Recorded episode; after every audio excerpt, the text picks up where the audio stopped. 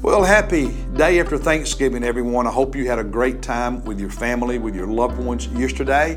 Today we are in Mark chapter 14, and while you're opening your Bible, I want to remind you if you have not picked up your copy of the new Bible reading plan for 2023 yet, do so Sunday at the church.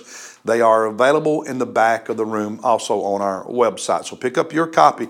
We have the bookmark that has six months of the Bible reading plan on it. We'll put another one out in the summer. We also have the bifold that has the entire year reading plan for 2023. So pick up your copy uh, this Sunday. Now, chapter 14 in Mark to me is a very powerful chapter because in here we have uh, Jesus eating the Passover and last meal with his disciples. Uh, the, he institutes the Lord's Supper.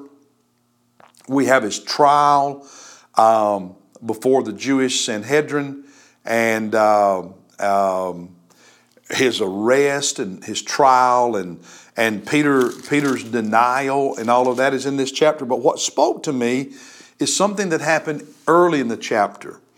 Jesus um, is is he's at the house of a man named Simon the leper in Bethany eating a meal with people. And this woman comes in and she pours very, very expensive perfume um, on, uh, on Jesus' head. She anoints him. And some people get angry thinking it was a waste, that she could have sold that expensive perfume and it would have been a lot of money to give to the poor. And Jesus tells them to leave her alone. You always have the poor to help. Uh, but she's done something valuable. She, she recognized that he was about to die while they didn't. She'd understood his teaching. And so she was anointing him as an act of worship in preparation for his, his forthcoming death and burial. But what spoke to me is what Jesus said about her in verses 6 and following, especially verse 9, where he said, Let her alone. Why do you bother her? She's done a good deed to me. Now drop down to verse 8. She has done what she could. She has anointed my body beforehand for the burial.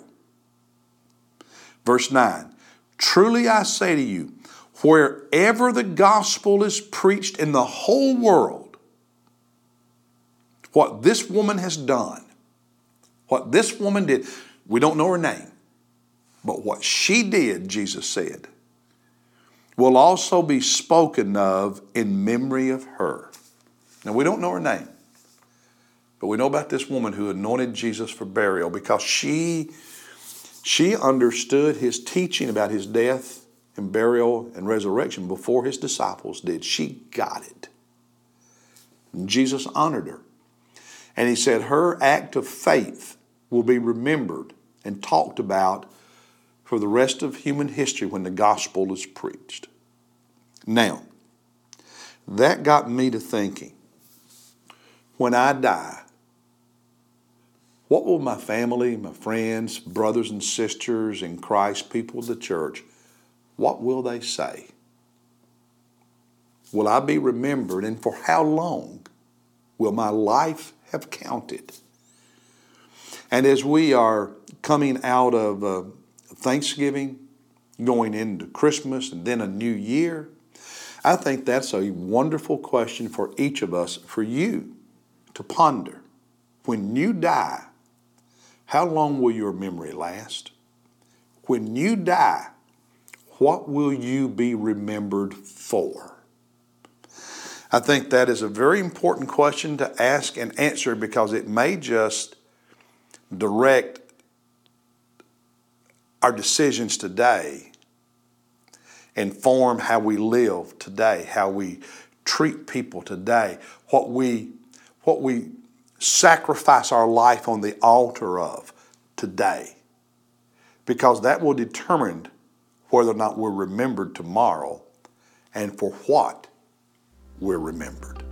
Something to think about. I hope you'll spend the next month doing a deep dive on that question.